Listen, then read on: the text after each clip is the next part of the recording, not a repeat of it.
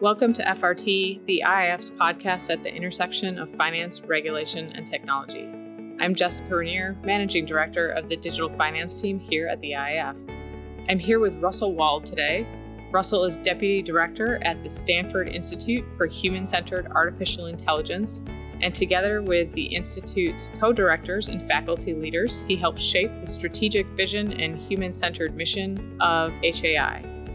We have certainly heard a lot over the past six to 12 months on AI and how the Institute has played a central advisory role to aspects of the activities in the United States, the United Nations advisory boards, and a number of other places that I'm sure Russell will tell us about today. Um, welcome and great to have you with us, Russell. Thanks for having me, Jess. Let's just start off with about the Institute itself what the you know institute's objectives are, main focus, and just a bit of uh, history to help people be familiar with it. So we're one of Stanford's newer institutes, but ironically, we're celebrating our five-year anniversary this year. And the reality is, building an academic institute like this takes multiple years before it actually comes to fruition. So the concepts and ideas have been batted around since probably about 2017, 2018. What HAI essentially is, is it's Stanford's attempt to really understand artificial intelligence, but not just from a technology perspective, but a much more holistic viewpoint. And so, for that, what we do as an institute is it's a highly interdisciplinary institute. We work across Stanford seven schools. So, it's the School of Medicine, School of Engineering, School of Law, Graduate School of Business. All of these partnerships and engagements across the university in order to understand the technology from this interdisciplinary perspective. So often I'm telling people I don't feel like there's even an AI expert anymore because I sit in a room with a bunch of different people who have differing views on the technology and come at it from different perspectives. And what we're ultimately talking about here is a general purpose technology. So law is very much going to affect and inform this just as much as humanities and art will the computer science and advancements within computer science itself will, will be an impact here. And that's one important part about this institute is this broad breadth of areas that we look at. And we do it from a research perspective, an education mission that we still continue to hold, as well as two other important missions. And one is that of policy and engaging with policymakers. So the co-directors, when they initially came up with this concept, one part of it was they knew this was going to affect governments and governance. And so that's why they added in an entire policy arm to understand that a little bit more. And then another important part was is they knew that industry was going to adopt this technology one way or another. And what's the most effective way that they can adopt it but still do it in a responsible manner and where they're fully informed of the implications. So we have an entire industry program that we've developed as well.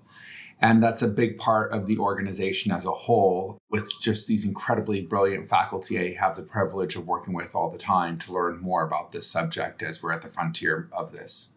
So, we hear a lot of people using the words human centered these days, which of course are in the very title of the Institute. What is human centered artificial intelligence exactly? Well, as I just noted earlier, we can go back as far as 2017 when they're really thinking about this and what human centered is. And if you're thinking about it in 2017, the ideas are actually quite novel at the time, but now seem to be a little bit more universally adopted. So, one of the first key points that we see with human centered AI that we think uh, needs to be prioritized is that it needs to be developed towards the benefit of human beings. And that's one critical important part. The second part of this, and it's actually getting a lot of attention lately, is that it's intended to augment human capability, not replace humans. And I have a colleague who's in the med school who is a senior fellow at HAI, and he's a radiologist. And he says, the question is not whether AI will replace the radiologist. The answer is the radiologist that uses AI will replace the radiologist that doesn't. And so that's the augmentation side. And then finally, you have the intelligence side. For us, what that means is we're looking at uh, the human brain and using that as a bit of inspiration to, to be able to understand intelligence more broadly and what that means. And we have these things of where we're hearing about sentience and AGI and all this other kind of stuff. How would we validate and understand that in the first place? And so it requires a unique understanding of intelligence. And so that's our general concept of human centered AI. If I could just add this one other layer, my colleague James Landay, one of the co directors of the Institute, has this human interaction and design work that he's done. And he's more or less said we've historically built technology under the auspices of just thinking of the user when we actually need to think about the community and its impacts as well as the social implications of it overall. And that when you think about that at the point of inception, the design point, you start to actually understand the technology in a much more effective way and what its dual use capabilities will be or could be. So, HAI has created an artificial intelligence index and a fairly robust report that has come out, I believe, a number of years now. Can you talk a bit about what that index is, what it measures, kind of what resources people can access through the reports? Sure. So I'd love to say that we created it, but we are the host of it, which is a very uh, generous and honorable opportunity for us to be the host of it. We are actively involved in its annual creation now. And what the AI index essentially is, is it is a measurement tool of the progress of AI and what's happening. But there's lots of different ways of measuring progress on this. What we see here, for example, from the report is there's a technical performance chapter where you're able to look and see what's happening on the technical level and the performance levels of these models and their outputs and what that means. There's an environmental chapter that looks at the you know environmental outputs of this. There is a chapter on policy that looks at the amount of bills passed and you can see how there isn't really many in 2016 2017 and there's a whole lot coming out this year so you just kind of in general you see a trend going upward one important trend that I have found to be really fascinating and why that we have such an important call HAI for public sector AI and investment in public sector AI. AI has historically been an academic field, but in 2014, you see this divergence. And this divergence happens of where industry starts to get involved and academia starts to lose its role here. And a big part of that is because the amount of compute that's required to deliver what you need for some of these frontier models right now. And industry has seen that and just run away with it. What you finally get is in from our index, we know in 2022, there were 32 significant AI breakthroughs from industry. There were three from academia, and there was nothing from government.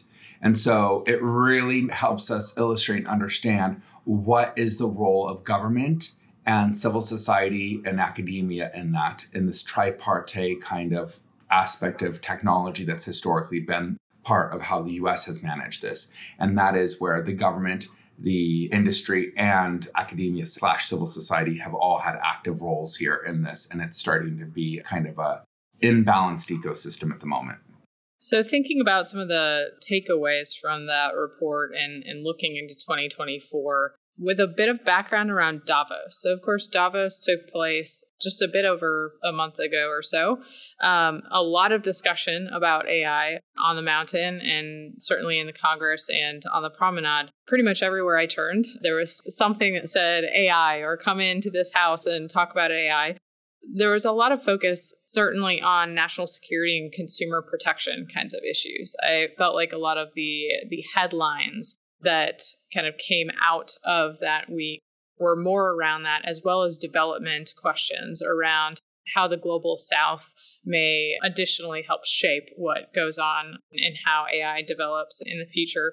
But of course, with the risks and with some of the downsides that were highlighted, if you walked down the promenade and kind of walked into some of these other fantastic roundtable conversations, there were more folks who are also focused on opportunities and exciting applications of AI across all kinds of industries rather than the risks so much. So, given the many different messages going on, kind of the media often highlighting a lot of the risks, but a lot of the subject matter experts also diving much more into the opportunities, and we see investment by industry there. And then some of the dynamics around international development and you said public sector, right? Where do you see kind of all of those headlines going? What main kind of pictures do you get a sense of the public sector moving forward on? Yeah, so I think, you know, you're speaking about this, and it's funny because I look at this and I see that what you're ultimately highlighting for me is a general purpose technology walks into the bar. right? Like, and everybody from their own perspective is going to have a view towards this and how things should be done and what you can get from it. You know, here's the one challenge I see most of all from this, and I think you slightly alluded to this in the question.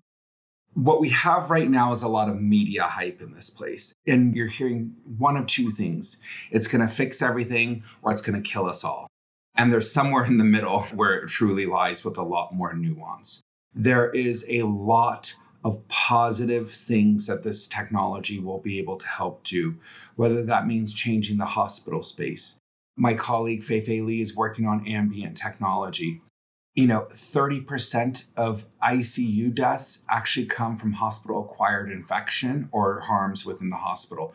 Meaning, just by virtue of you being in the ICU, and if you died, it was 30% most likely that you died not because of what brought you in there, but by being in there. That's a pretty scary number.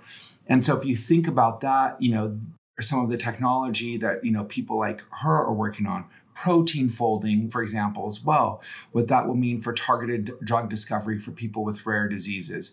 There are so many of these exciting possibilities that are going to transform a whole lot. And there's also uh, a lot of snake oil out there, a lot of things that are being said to claim to do things that they cannot do. And there are very much limits to the technology and what it can do. Then, to the other side of that polarization is the risk factor. And on the risk factor, to me, I look at the risk factor and I say, well, there seems to be a lot of risk, but there's some risk that are a little bit overly hyped that aren't based in any empirics, that we actually spend a lot of time and rigor reviewing and trying to understand this, and we just don't see it yet at this point, and we don't see any indication of it yet. So on some of these existential parts of this, well, the truth of the matter is, is a meteor could come and kill all humans on Earth and that could happen at any point. I don't sit around worried about that at the moment, even though it is an actual risk. I am concerned about immediate risk, risk to privacy, risk to credit decisions and being denied credit decisions based on bias, risk about hiring issues related to bias, risk about misidentification of people where that has already been documented from facial recognition technology.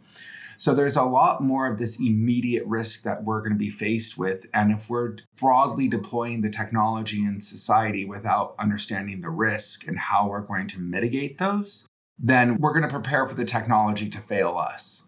So I think we need to be a little bit more thoughtful and think about this in a way that is going to get rid of the hype on both sides and help us with those opportunities at the same time have measured approaches towards risk that seem very likely in the immediacy. So, there are numerous efforts by multilateral bodies and global standard setters to create shared frameworks for the use of AI and, and its development. These are high level mostly, of course, not limited to one industry specifically, as you know, they're coming from more of a, a principles or overall uh, position for instance, efforts by the UN, the G7, and, and the G20, just to, to name a few, but all have initiatives at a global level and kind of an array of other multilateral or regional bodies that are attempting to kind of pull together and, and set frameworks. So, if you're looking across the world at these efforts, are there any particular efforts that you're more focused on and think are are moving along. I know a couple of years ago, I believe you looked into potential multilateral AI research institute. I think in 2022, is you perhaps put out some research. Was it a report on enhancing international cooperation in AI research along those lines? So I'll come back to that. Let me just say, I think on your larger part of your question here, I think what we're in the midst of is an international dialogue about what we want this technology to look like and what people's concerns are and what's happening in the space. That is a very important part of this. And we need to continue that. However, there's a part of me that's not overly sanguine about it. And what I mean by that is the concerns that I have of where we're not really good at, you know, coming together and making the best decisions because if we were, we'd have better decisions here on climate change. So I think we need to continue working towards this. It's not saying it's futile, but I do think that the question is, is where these standard settings start to get set and what will ultimately happen from this. I don't know. It's a tough one. There's not uh, an easy answer here for you. That said, you did point out something that I think is really important that we have championed and care about. And so, in the National Security Commission on Artificial Intelligence, there was a proposal for a multilateral AI research institute. There wasn't much meat on the bone at that point, but it was an interesting proposal. So, it was about a page and a half in the final 750 page report. So, we actually decided to take a deep dive and say, what is this and what would we do here? One of the most powerful approaches, I think, to this is a science to science exchange. So, what we kind of essentially looked into was this whole institute, if you were like a CERN style institute or some kind of global institute. At that time, we suggested housed in the US. And what it would allow for is scientists who maybe might even be compute starved or data starved in other countries to come and participate in the Multilateral AI Research Institute, which we call MARI for short, uh, is the acronym. And they could stay, they could work and be housed at MARI for a year or two. And in that, there's that science to science exchange, and the development of norms can be put into that. And through the development of norms, you're going to be able to more effectively have that translate throughout the world. Let me give you a great norm that we have set here at Stanford HAI. So, we're a grant making organization internally for faculty on Stanford's campus. And so anyone on campus can apply for our grants, and many do. But before they can receive a grant, they have to do what's called an ethics and society review. And it's a requirement of where they're essentially saying their proposal will go before a board, and that board's going to review it, and they're going to sit there and say, "Wait a minute, did you think about X, Y, and Z? Did you think about the dual use capabilities of this? Did you, you know, you might have been well intentioned, and this is what you're looking at, what your research proposal is, but did you know that it, what we see here is, is it could be used for this if you did it in this manner?" And that makes people stop and think about how they do the design process from the very beginning of this and how the research and design is going to happen here. And I've been on the receiving end of this. It's not a little checkbox, it's actually a rigorous review, and it makes the research better. It makes it more thoughtful and it makes us think about what the end goal and what the larger implications of the technology are. Imagine if you were able to have that within a MARI, a multilateral AI research institute, of a similar method and approach of doing that. You would be able to create and set norms, not just from the top, but almost a desired part at the very beginning and basic inception of research. And that is a much better approach, we feel, if you were to look at it from that perspective.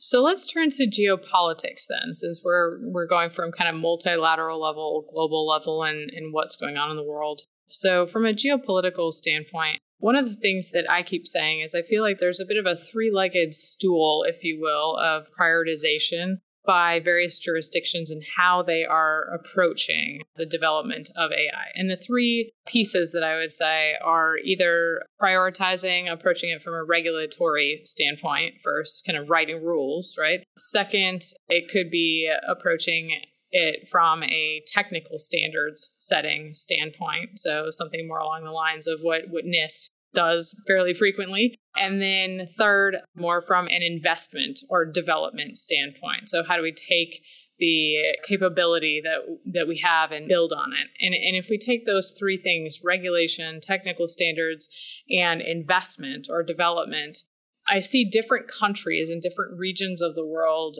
ranking those three things in a different order. For instance, Europe certainly coming out of the gate with writing rules, coming up with the AI Act quickly. The US taking more time, I think, on some of the technical standards and certainly the development, the investment in the capacity building there, as opposed to rushing to the rules writing stage. And then, of course, other areas. I know China has moved multiple of those priorities along over a number of years. But I think some of the differences between how we see different jurisdictions coming about certainly are driven by even their own regional or domestic geopolitics, for instance, where Europe has a need to kind of manage its own union, all of the different uh, member states that could otherwise develop uh, a fragmented approach to regulation. And, and we see Europe kind of move ahead on lots of regulations, not just with respect to AI, for exactly that reason. But just thinking about all those geopolitics and kind of how they play into which of those three priorities is getting pushed forward more quickly in a particular area, how do you see some of the geopolitics playing into it from your view at HAI? It's an interesting question. I agree with your assessment here first. The prioritizing of regulations sounds very EU. Technical standards seems fairly US. Investment, I think you noted the investment. I want to just pull on that thread for a quick second and say the question is is what type of investment? So to me, I think that I look at investment when you were saying that to me, I'm thinking about, oh, well, it's a little bit more of not having as much of a regulatory body and trying to allow for innovation to flourish.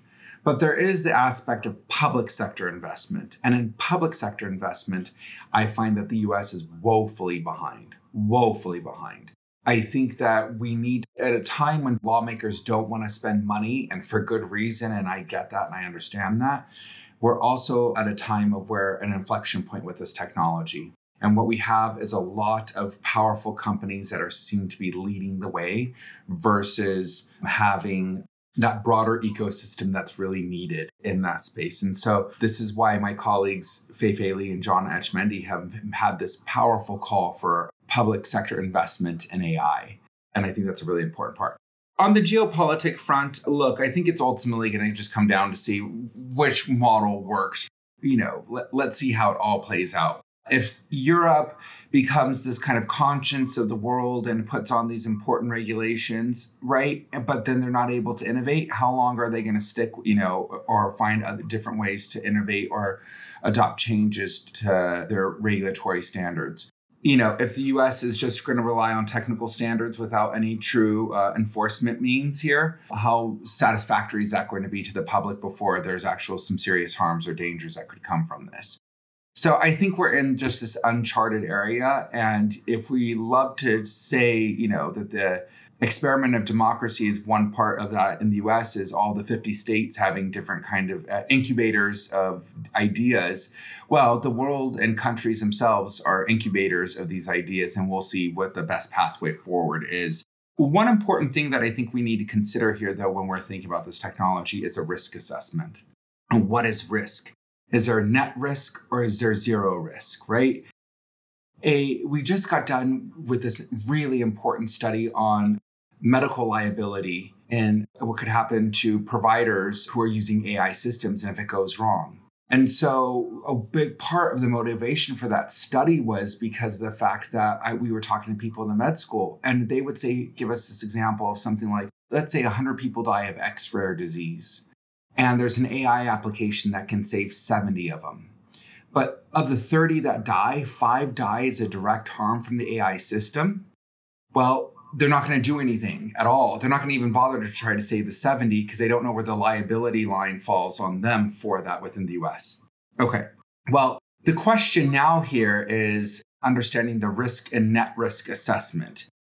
Humans will always make mistakes. Humans will always have an error rate, and we somehow feel more comfort from the human error rate, which is higher than the machine error rate in some of these cases because it came from a human. I think we really need to think about that as we're going forward and saying, at the end of the day, are we making things better? Is it on a net positive? And oftentimes it could be a substantial net positive.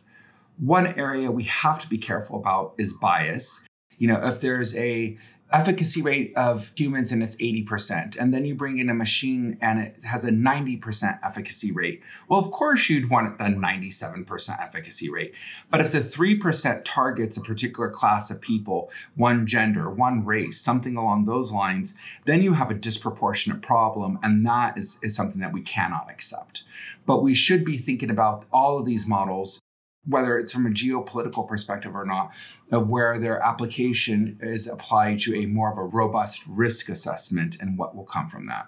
So you actually dive into some some good points about um, sort of what the role of legislative frameworks actually is in in the beginning in in that context fairly recently, SEC Chairman um, Gary Gensler made the point that consumer protection, in his mind, should should actually be the top priority of government bodies. And with this technology that's evolving so quickly that supervising applications and, and monitoring outcomes under existing regulations within each agency's relevant sector is the appropriate stance for the time being right now, and that more time would be better spent focusing on those consumer protection and data protection legislation to help move things forward. So, how I kind of hear that is understanding that the standalone AI regulation as of yet may not be the the most appropriate kind of first step as opposed to leaning on the various agencies to enforce and exercise supervision within their authorities. Within the executive order, I, I see all of those mandates and actions to the various agencies. Can you give us just any background on kind of how that whole process came to be, whether my interpretation of, of kind of those ties is at all accurate in your mind or, or what you think of that? First, I really love the EO. I thought this EO was really thoughtful.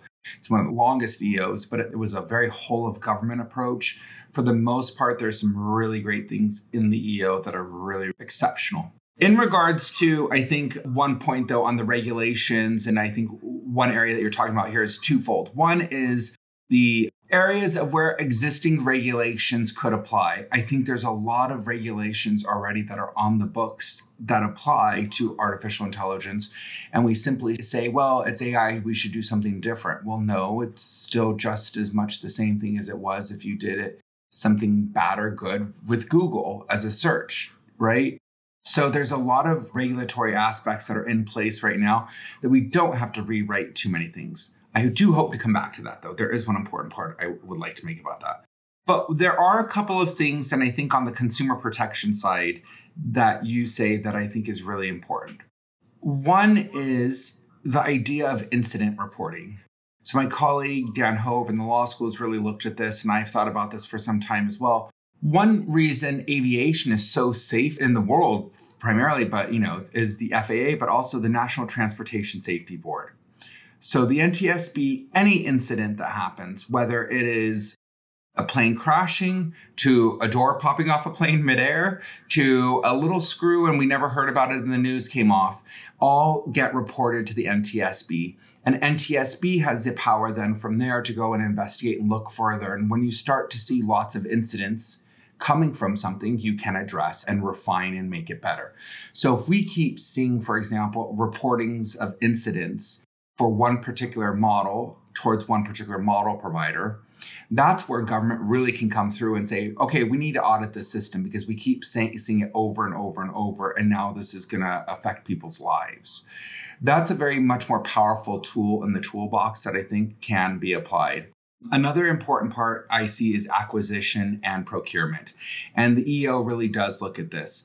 So Instead of just having a regulatory body, there's also some backdoor regulations here, and that's in a way of incentivizing through purchasing power of the United States.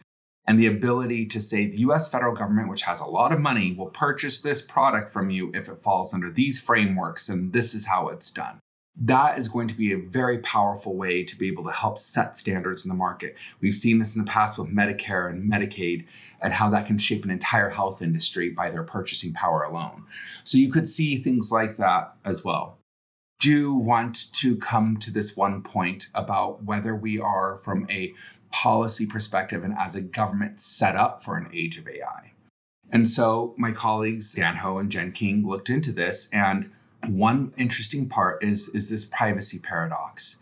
So, the 1974 Privacy Act, a very important federal statute that has helped guide us for years. One important part of that was is because people were being denied and discriminated loans. And what we were able to do is put this privacy statute into law.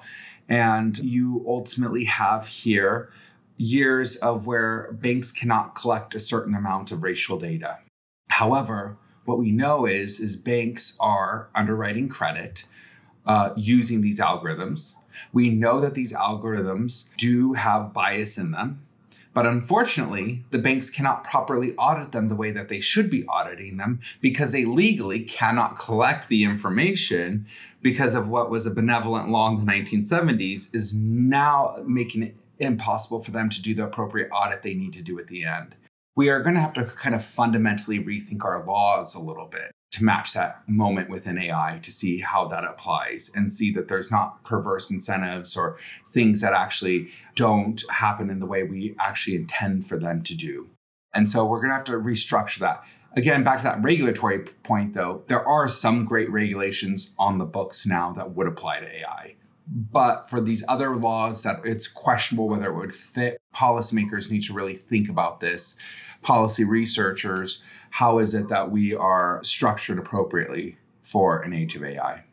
Yeah, you do bring up a you know a, a, good point. I'd say you know the financial industry has certainly been, I would say, a, a leader in terms of the development and deployment of AI over time and appropriate you know governance uh, around it. So there's a lot of kind of model risk management that the financial industry already you know does, and it's not new. Especially if we think about like algorithmic trading and other activities that have been you know going on for quite some time. So there's a lot to be learned there. And of course, as a product of the data environment, you know, that we are in and operate in, and back to kind of rules around data privacy, data regulation, data localization, what we have access to and what we can actually do with that data to, you know, to ensure that we are deploying it in, in the way that we would we would wish. I wanted to touch quickly on uh, just a couple of other items coming from the EO and around there. I know, of course, the recent launch of the US AI Safety Institute Consortium, which HAI is a, a member of, as are we. And then also the announcement of the National Science Foundation doing a pilot of a national AI research resource, which I know is something that you have been very excited about. Could you tell us about that particular effort? Sure. So I'll start with the Safety Institute. So this is just again, us being engaged at a policy front with governments on this. And the US stood up this safety institute. It's, I think, going to be a really important thing. We're hoping to bring our research and scholarship to the table and ensure uh, safe and robust AI systems. So that's essentially one part of that. It's pretty uh, new and it's still being formulated at this at this point. The other part of this is indeed it's the NAIRR. And no, that's not the hair remover. It is the National AI Research Resource. And it is an important thing that in 2019, my colleagues, Fei Fei Li and John Etchemendy, proposed this idea and saw essentially, I think I said at the beginning of this conversation, what we saw from our AI index is 32 industry breakthroughs in AI and three from academia and none from government. And that gets into that larger part of the ecosystem overall here my colleague says, you know, not one university in the world could replicate a ChatGPT model at this point. And she goes so far as to even consider the possibility that no universities in the US combined could actually develop a ChatGPT model. Why is that? A large part of that is access to computational resources and data resources some of these frontier models require a lot of heavy computational resources. But it's not even just that. There's a dearth of compute available in general. And so it doesn't even require to do these large models. You could be doing smaller models, but still be a bit compute and data starved. So the answer to that was pulling together a consortium of universities and you know industry stakeholders, a whole variety of people in a coalition, and pressing Congress to consider this question.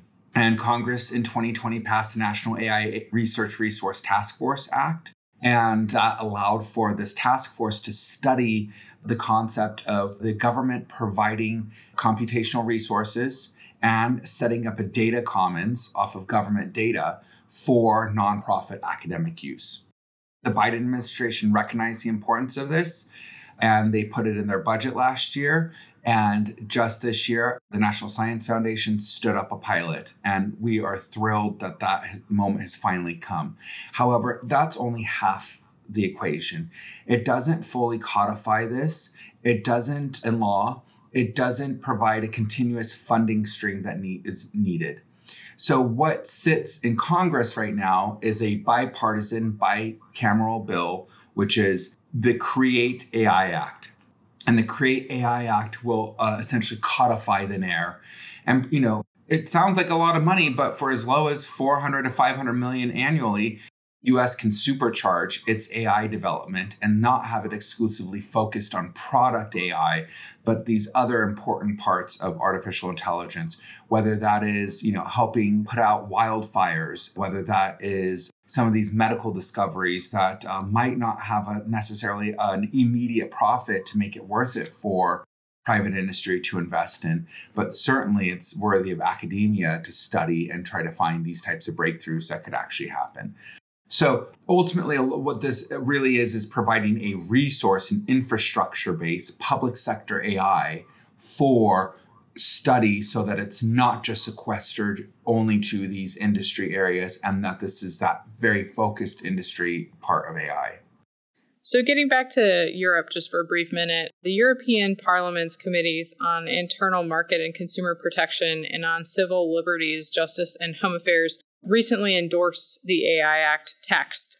So, next steps include still the plenary adoption um, in April, followed by ministerial approval. So, a few things to come before entry into force two years from now. But one of the items I wanted to talk to you about, in addition to you know how you might be tracking developments or movement forward on on these big actions is on foundation models. So Europe tackled questions um, through its process in, in trying to come up with this text around foundation models. And I know that Stanford HAI through the Center for Research on Foundation Models has done a fair amount of kind of important thinking and, and work here. Can you tell us about that? Yeah, so this is actually one of the most exciting things that I think we've been able to work on on a policy space. So when we initially were getting the policy arm going in 2020, we would make some unique contribution. People say that's great, but now every tank in Washington is really into AI, and they are starting to look into this, and they can do some of this. But one thing that makes us really unique is I sit in Stanford's computer science department, but we're this multidisciplinary institute, and we work so closely across campus. But one important part for us is being so close to this technology to uniquely understand it. For us, what we did was there was the parliamentarian version of the EU AI Act where they actually addressed foundation models. And in this, we went and we, when we saw no more amendments would be introduced to the parliamentarian version, we went and actually had the technical capability of benchmarking across the EU provisions. And so we could see this. And what we're able to see is none of the foundation model providers would be in compliance had that version passed at that time. What we were also able to see is a message that we could send to the foundation model providers. If this law passes in the, this version, you have a limited amount of time to get in compliance with this. And to the EU, it also sent a message. The only EU foundation model provider that we could you know put on there was actually one of the lesser performing ones of all of them. And we weren't trying to use this as a means to score against each other. It was just uh, an opportunity to understand the, the ecosystem here. But that sent a message to Europe and saying, how far do you want to go here? And what does this mean for your own indigenous development and, and systems here?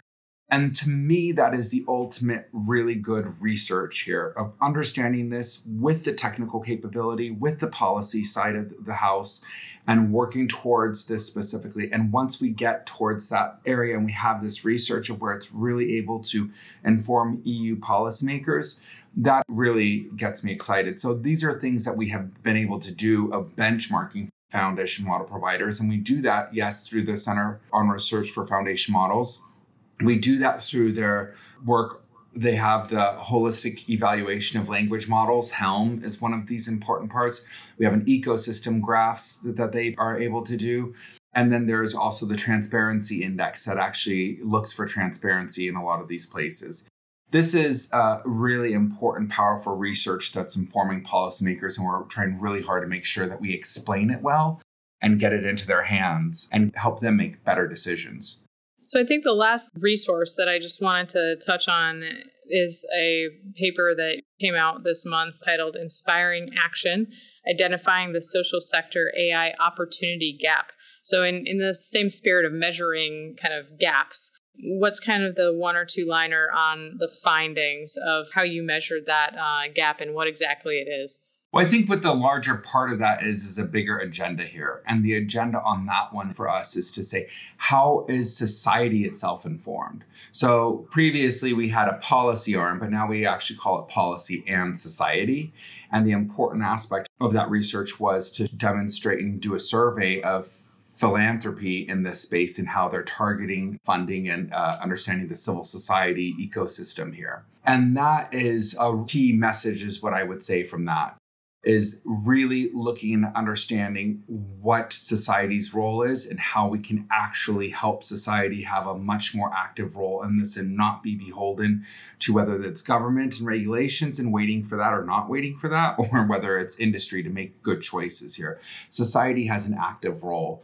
And so, what we actually did is we convened a bunch of foundations, philanthropists, uh, civil society organizations just last week on Stanford's campus and HAI's headquarters. And we went through those findings, but we actually see this as the beginning of a longer arc of trying to work more actively with society to make sure that they're informed as best as possible, as much as we're trying to do for policymakers. Great. Well, we look forward to that long arc and that progress there. Um, HAI is certainly proceeding with lots of different exciting activities, including of course, its role in the recent launch of the Stanford Emerging Tech Review, which we'll be very excited to, to see how that pulls all the different really powerful resources from Stanford, from around the university together to help us better understand those emerging technologies.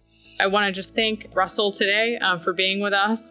And thank you, Russell, for sharing your views on how AI is developing the geopolitics around it, policy, kind of what we need to see in, in legislation or not at this point, but really particularly, I think, where you got to at the end of how we measure, I guess, success.